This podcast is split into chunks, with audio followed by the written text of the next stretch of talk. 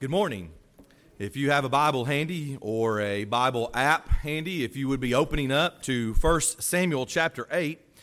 1 Samuel chapter 8, we'll begin there in just a few moments. We are grateful that you are here this morning, especially to those who are visiting with us. We appreciate your presence with us this day. As we try to mention multiple times, we have lunch in just a few moments, and then we'll have an afternoon service after that. And we hope that you can stay and be a part of any or all of that, and certainly plan to be back with us again on Wednesday evening as we have classes for all ages and we uh, enjoy the time that we can spend together encouraging one another. We appreciate uh, Brian, his leading our singing this morning, and Gabe the thoughtfulness that he puts into his prayers. And Brother Robert is, has already been mentioned in the emotion and the time and effort he puts into allowing us to really think about the Lord's Supper and the death of Jesus. And we appreciate you for being here and being a part of that because we want to assemble together to encourage one another.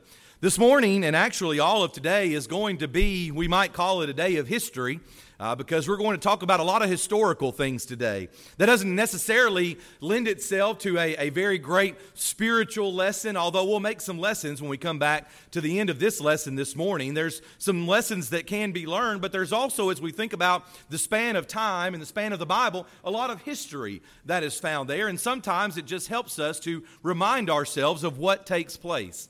You know, over the course of this series that we've been looking at on Sunday mornings, where we've talked about the Old Testament and we've entitled it Sunday School Catch Up, we use a lot of different ways uh, of talking about things. And some of those were memorable. I brought the little uh, hand puppets or things up here that the teachers have used, and we've used the flannel board before. All of these things to try to help us and ingrain in our memory these Old Testament stories and the things that would benefit us to learn about.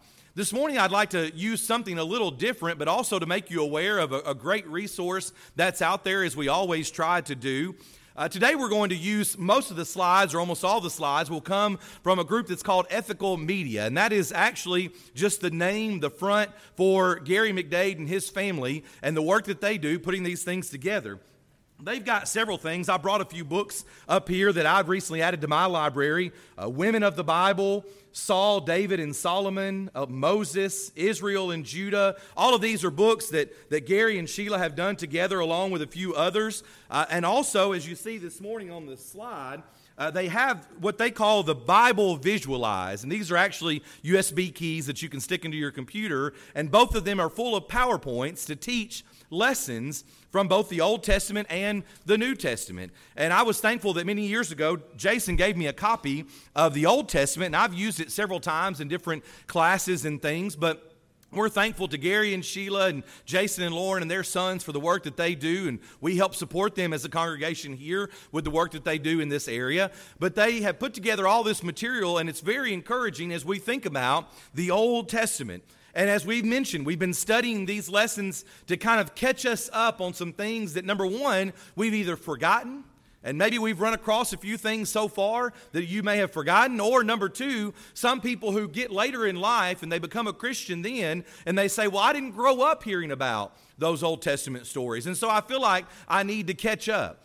To kind of break it down again, just to give a quick recap, we have looked at sort of a timeline of the Old Testament we talked about this is basically the book of Genesis, right? Adam and Noah and Abraham, Isaac and Jacob, and, and all the way up to, to Joseph. We broke that down into multiple lessons, but we talked about the book of Genesis. We added in, of course, we came to Exodus, Leviticus, Numbers, and Deuteronomy, the story of Moses and the children of Israel as they are given the law and they are told that they are to follow that in order to be obedient to God.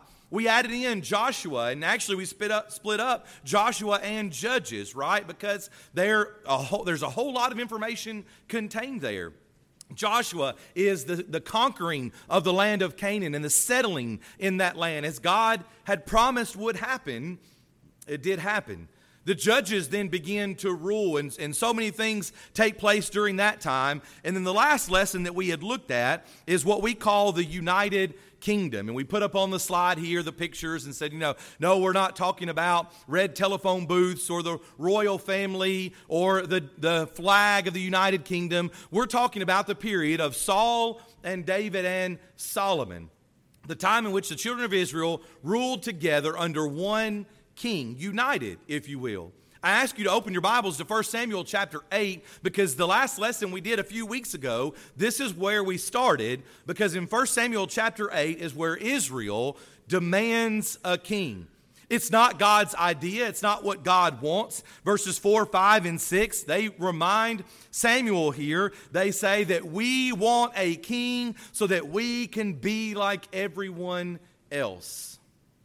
And we already begin to see the lessons because we're not demanding a king, but we realize sometimes that our only goal in life is to be like everyone else around us.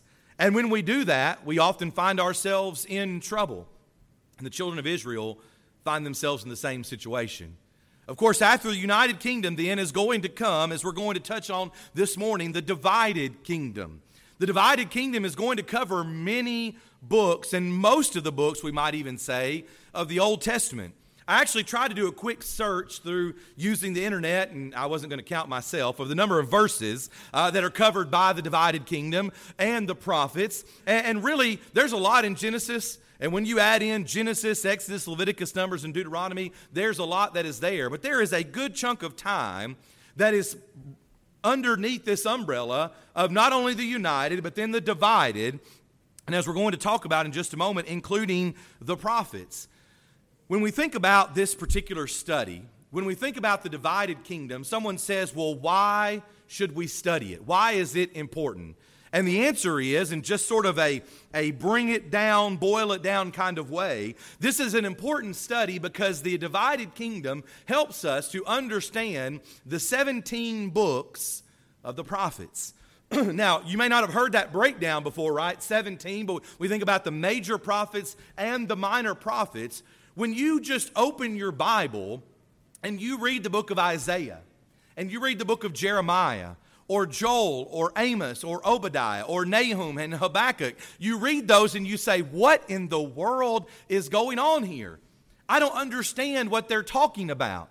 Who are these prophets and what are they doing and why are they talking in this kind of figurative language sometimes? And the answer is because they are writing and prophesying during this time of the divided kingdom. You see, when we read it, it doesn't quite mean much to us today, necessarily if we just open the book of Nahum or Habakkuk and start reading. But if we understand that as we look at Obadiah and Micah and all of these books, these prophetical books, and we take them in context with where they belong, then it does make more sense to us. It helps us understand what they're saying and why they're saying and, and the time frame in which they are saying those things. You know, I don't have to give you the examples, although I could, but many of you who are sitting here, and I'll say many of you that have gray hair, and I'll say that only because mine is showing a little more now, too. But remember a time where if someone said that you could look up anything you wanted to know on this little device that had a battery that you would carry in your pocket, or that you'd be able to call anyone in the world. I saw something this week, of course, the little memes and funny stuff on Facebook, you know, but, but someone said, I'm going to try to explain to my kids what it meant to have free minutes after 9 o'clock, right? And some of you remember a time where when you had cell phones, it mattered what time you were using those or calling people. And now, when people say that, if you were, someone were to say that before, you'd say, I don't even understand what you're talking about. The context matters sometimes, and it helps us understand the prophets to think about the divided kingdom. So we ended last time with the end of the United Kingdom, and we said that the United Kingdom lasted for 120 years. It's real easy to remember. Three kings, 40 years each Saul, David, and Solomon. Each one reigning successively through 40 years from 1 Samuel chapter 8. And if you want to go ahead and turn forward, you can turn to 1 Kings 1 Kings chapter 11. 1 Kings chapter 11 and 12 is where the United Kingdom ends with the death of Solomon. And I heard you guys killed Solomon this morning in the Bible class, right at the end. Finished finished talking about Solomon this morning. So this fits in perfectly right there because Solomon is going to die in 1 Kings chapter 11, verses 41 through 43, and the United Kingdom is going to come to an end. Now, before we get to talking about some details about that this morning, let's go back and notice some prophecy. The writing on the screen is going to be kind of small, so if you have a Bible handy and you're looking at 1 Kings chapter 11, go back and begin at verse number 4. For it was so when Solomon was old that his wives turned his heart after other gods, and his heart was not loyal to the Lord his God, as was the heart of his father David. You go forward then, you look down in verse number 9. So the Lord became angry with Solomon because his heart had turned from the Lord God of Israel, who had appeared to him twice, and had commanded him concerning this thing that he should not go after other gods, but but he did not keep what the Lord had commanded. So then we look in verse number 12 and 13. Nevertheless, I will not do it in your days for the sake of your father David. I will tear it out of the hand of your son. However, I will not tear away the whole kingdom. I will give one tribe to your son for the sake of my servant David and for the sake of Jerusalem, which I have chosen. You see, the divided kingdom doesn't actually occur here, we might say, but there is a bit of prophecy about it. Now, it's going to happen very quickly. It's not going to be years and years later. It's going to come about very quickly, but yet this is, we might say, the prophecy of it being torn, divided into two. No longer a united kingdom, but a divided kingdom. Why? Because of Solomon, because of Solomon's heart because of Solomon chasing after women and then going after their gods. Solomon represents here, as we've seen, one king and one united kingdom. And so then we're going to meet and it's going to begin to divide with two different men. God had revealed to Solomon that Jeroboam would be king over 10 tribes and that Rehoboam would be king over only one tribe.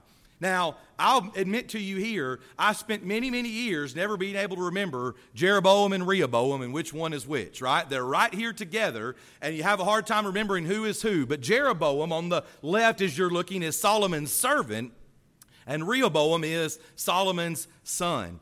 The point just a moment ago from chapter 11 was that God says specifically there in verses 12 and 13 that there will be this division, and this division is going to take place by these two men. If you go forward in your Bible to 1 Kings chapter 12, this is the place that I have marked in my Bible as the divided kingdom. Specifically, you might even circle or underline or make note of verse number 20. But before we get there, we see that in 1 Kings chapter 12, verses 1 through 19, that there is a revolt against Rehoboam.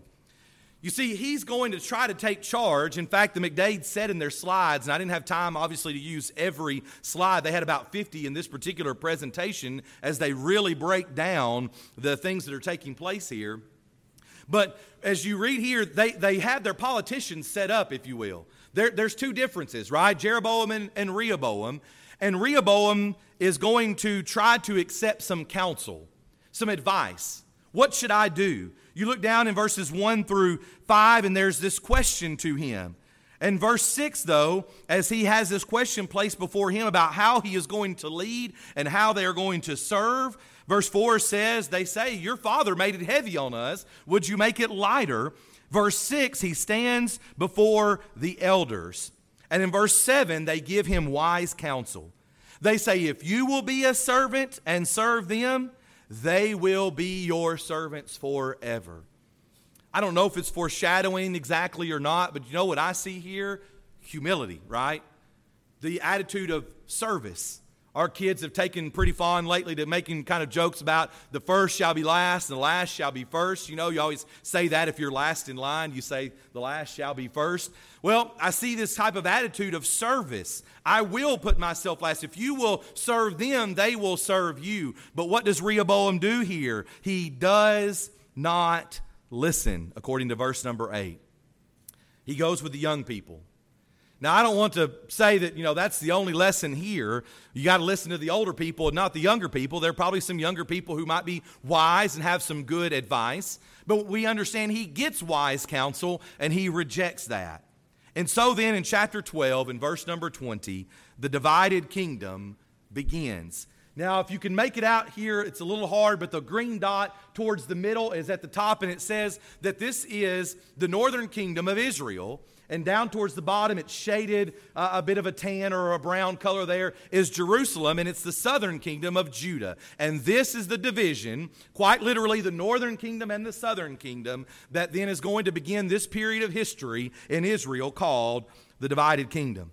Now, what we'd like to do here in the last few moments of this lesson before we make an application is to do a quick overview of this time. If you have a bulletin in front of you, this is the chart. And sometimes the best way to compare something is by a chart. I was always terrible at math, but being a huge sports fan, I, I love stats and, and charts and things to help us understand and, and break down statistics. And so this really hits me to think about. Let's go through and try to fill in this, and we'll have a bit of a better idea about the divided kingdom. Now, let me tell you as well, we're going to continue this out in a future lesson. This is not cut and dry in the end, but this will get us started here. If you like to fill in the column number one, we want to make known again that there are two kingdoms. The first kingdom is the northern kingdom, and they are sometimes called Israel. As you read your Old Testament, there are other names that are used sometimes. In fact, if you read the prophets, you need to know those. You've got to kind of read and pay attention.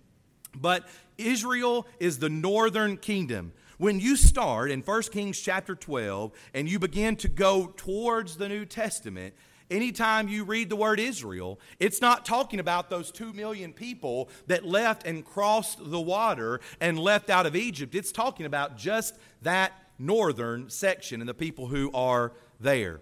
The second section, of course, we've already mentioned, is the southern kingdom or Judah. You'll hear referred to as the northern and southern, Israel and Judah, and even by these other names we've made mention of already. But it helps us to begin to work across our chart here to notice that these are the two kingdoms. Now, I love this next part because it works really, really great. I'm going to show you the names in just a moment. But in the northern kingdom, as you count, there are 19 different kings that you can read about. If you've read through 1st and 2nd Kings, 1st and 2nd Chronicles, you'll see these, and there's even overlap.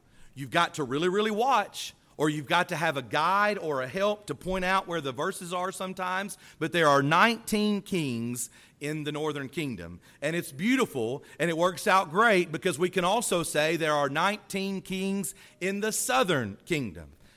Now, one of those things that we make mention of from time to time is that people like to argue about the Bible and they like to quibble over things that may not really matter. There is one woman who becomes sort of king, if you will, in the southern kingdom. And so some people say there are 20. I don't want to confuse you if you ever read that anywhere. Some of you say that doesn't really matter to me. I like it nice and neat here being with 19 and 19, but sometimes you'll read that there are a few differences. Now, here they are. There's not going to be a pop quiz, all right? No test. No need to write all this down or try to memorize them. Uh, if you're interested in this information, you can find it lots of places. I can also print this slide and we can and you can have it. Uh, but there's no need to go through all of this. Although there are some names that you recognize. At the top of both lists is Jeroboam and Rehoboam. On the left-hand side, about a quarter or a third of the way down, is Ahab. Anybody remember King Ahab? Last year at our vacation Bible school, we talked about Elijah and Elisha and old King Ahab.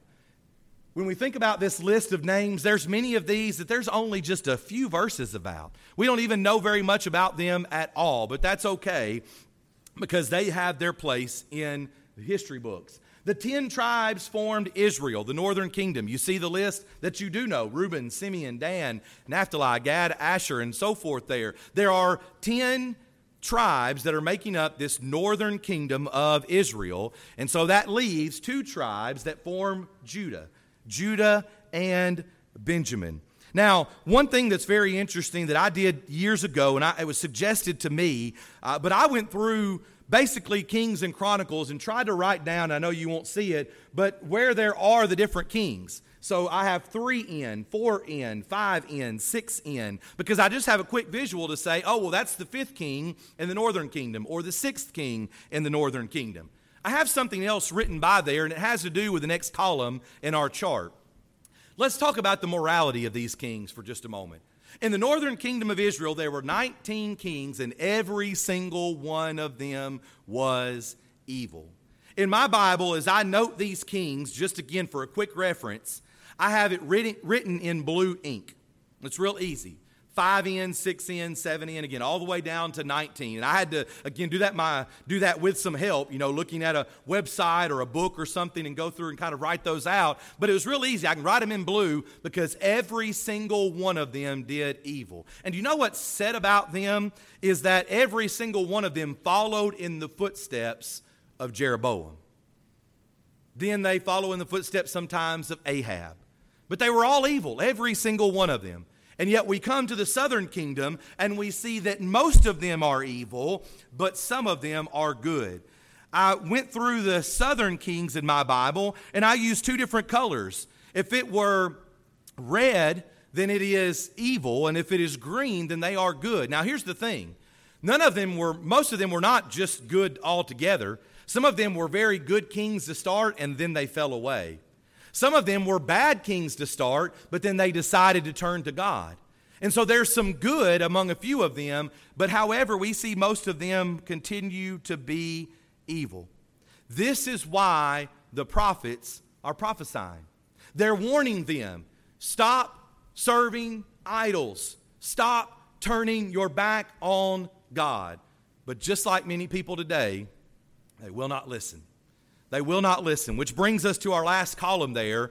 Are they going to go into captivity? Do they go into captivity? And the answer is yes. The northern kingdom is first taken away. There's going to be a division here, and that there's not, they're not taking it away captivity at the same time. The northern kingdom goes first. They are taken away into Assyrian captivity.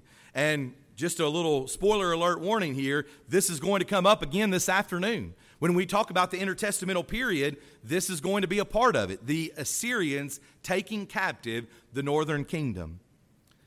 I think we've made mention before, but I don't think most of us can wrap our minds around the idea of being held captive in another country. We think about what we see in history books. We think about how close we might have been during World War times to being overtaken by another country. I don't think we can begin to touch on how awful it would be to be carried away, to watch our families separated, and people maybe carried away to Germany or Japan or one of these other world powers at the time. But they are, they're, di- they're divided. The northern kingdom is carried away into Assyrian captivity, while the southern kingdom continues to stand for a while. But then, yes, the southern kingdom is also carried away into captivity, and it's carried away into Babylonian captivity. This one is pretty easy to remember because if you open your Bibles to the book of Daniel, where does Daniel end up? He ends up in Babylon. And so the southern kingdom is carried away, and he is one of those captives who is taken away into Babylon as being part of those who were captured and then again kind of divided again uh, with this division that many were going to be taken away and become enslaved by first the northern kingdom to Assyria and then second the southern kingdom to Babylon. There is a lot that is caught up in this chart. And there's some of it that you know, such as the stories of Ahab and Elijah and Elisha. There's a lot of it that you, that you may not have even read before. You know, we make a joke sometimes about how hard it is when you start a daily Bible reading project that you get to the genealogies and you just kind of want to quit. Well, if you make it through the genealogies, you're met a little later with 1st and 2nd Kings and 1st and 2nd Chronicles, where it becomes very tough to read through some of these things. But maybe now you have a little bit better of an understanding as we think about their purpose. Why are they there? Well, they're there for our learning. We've mentioned many times in the past Romans chapter 15 and verse number 4. Romans 15 4, that what sort of things were written aforetime were written for our learning. Yeah, I know it may be hard to read through the genealogies. Yeah, I know it may be hard to read through the kings, but they have a benefit to us. There are a lot of lessons that we could have looked at this morning. We've already touched on a few. Solomon and his turning towards sin turning towards and giving in to those sexual relationships in such a way that it quite literally took his heart. Not in this love struck kind of way, but took his heart away from God. We could talk about Rehoboam and his lack of listening to the wise counsel and how we need to listen to wise counsel when we have that. There are lots of lessons. But to conclude this morning, we want to give you a three in one. One statement, if you will, broken down into three parts. Why is this important? What can we learn as we think about the God of heaven? The God of heaven who was. As we've moved through this Sunday school catch up series, we see that He is the God who was. He was in the beginning. He was the God of Abraham, Isaac, and Jacob. He was the God of Joseph and Joshua, the united kingdom and the divided kingdom. But we would say with one voice this morning, He's the God who is. He's the God who is of 2023 and how many more ever years that we stand here. Of course, He is the God who was and is and is to come. He's the God who always will be. He's the God who does not change. I don't know about you, but when I look back at Genesis 1, when I look back at 1 Samuel and 1 Kings, and I think about a God serving a God who does not change, that we can learn these lessons about Him and we're not left shaking our head or looking up and wondering and trying to understand, we can know about Him. And first of all, in this lesson this morning, as we conclude, He is a God who communicates through words to man. You know, we've touched on this through our class on the Holy Spirit a few months ago. We've touched on this in many ways before. But God doesn't just sort of hit us upside the head, He doesn't put a feeling in our stomach, but He communicates through man, through words. We look in the book of Acts on the pages of the New Testament, and everyone who is preached to about Jesus, it's not some feeling that just washes over them, but it's someone who comes to them and preaches, who gives them words. When we think about this lesson through the divided kingdom, God is continuing to communicate through the prophets, through man, his will and his desire. He's using words to communicate to them. And why is that important? Well, if you're with us last Sunday afternoon, we talked about that the intertestamental period is the sound of silence because God stops. There's a time in which He says, I am not going to communicate anymore. But when he did in the Old Testament, and even as he does in the New Testament, and even today, man is used, words are used to communicate to people. God, we serve a God who communicates through words to man. And of course, if he's going to communicate, obedience is then expected. Full stop, always, no doubt, not partial, full obedience. We see it with Adam and Eve. We see it with Cain and Abel. We see it with Nadab and Abihu, and as we work through the Old Testament to the New Testament, and even till today, God requires full obedience to His words that He has given to us.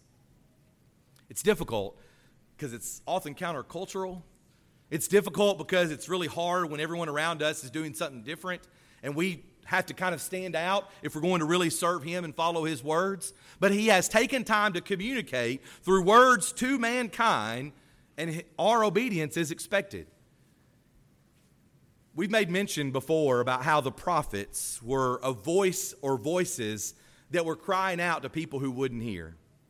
And sometimes today people look at preachers and they say, Well, preacher, why do you keep doing it?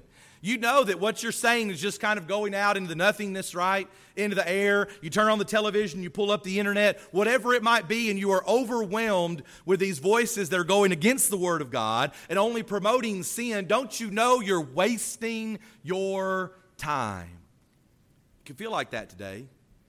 But I think about those prophets. They're basically speaking into the wind because no one is listening. And so, while God does expect obedience to those who do not obey, we read and learn from this lesson that punishment is coming, that punishment will come. The divided kingdom ends, if you will, with punishment. First and foremost, it ends because the northern kingdom is taken away into captivity by the Assyrians. Ultimately, it will end fully because the southern kingdom is taken away into captivity by the Babylonians. As we mentioned already, that's punishment. Captivity is not a vacation. There is service, there is slavery, there are problems. You lose track of your history, you lose your connection with God. They are going to be punished. Question Did they know it was coming? And the answer is absolutely. That's what those prophets are doing. They're saying time and time again, it's coming, it's coming, it's coming. Change, repent, repent, turn. And like we see in the New Testament, they probably quite literally stop their ears, say, We're not going to listen. And the punishment comes.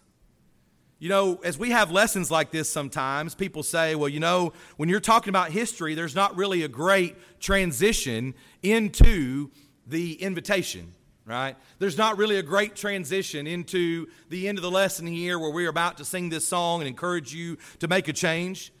But I think this is a great transition because God has communicated through words to mankind. Our obedience is expected and punishment will come. It doesn't have to come for you or for me. It doesn't have to come to those who will be obedient to his word, but punishment will come. And the voice of God, the voice of those on the pages of his inspired word, and yes, the voice of preachers and teachers today are crying out, repent, change. Punishment will come if you do not change. Now is the time.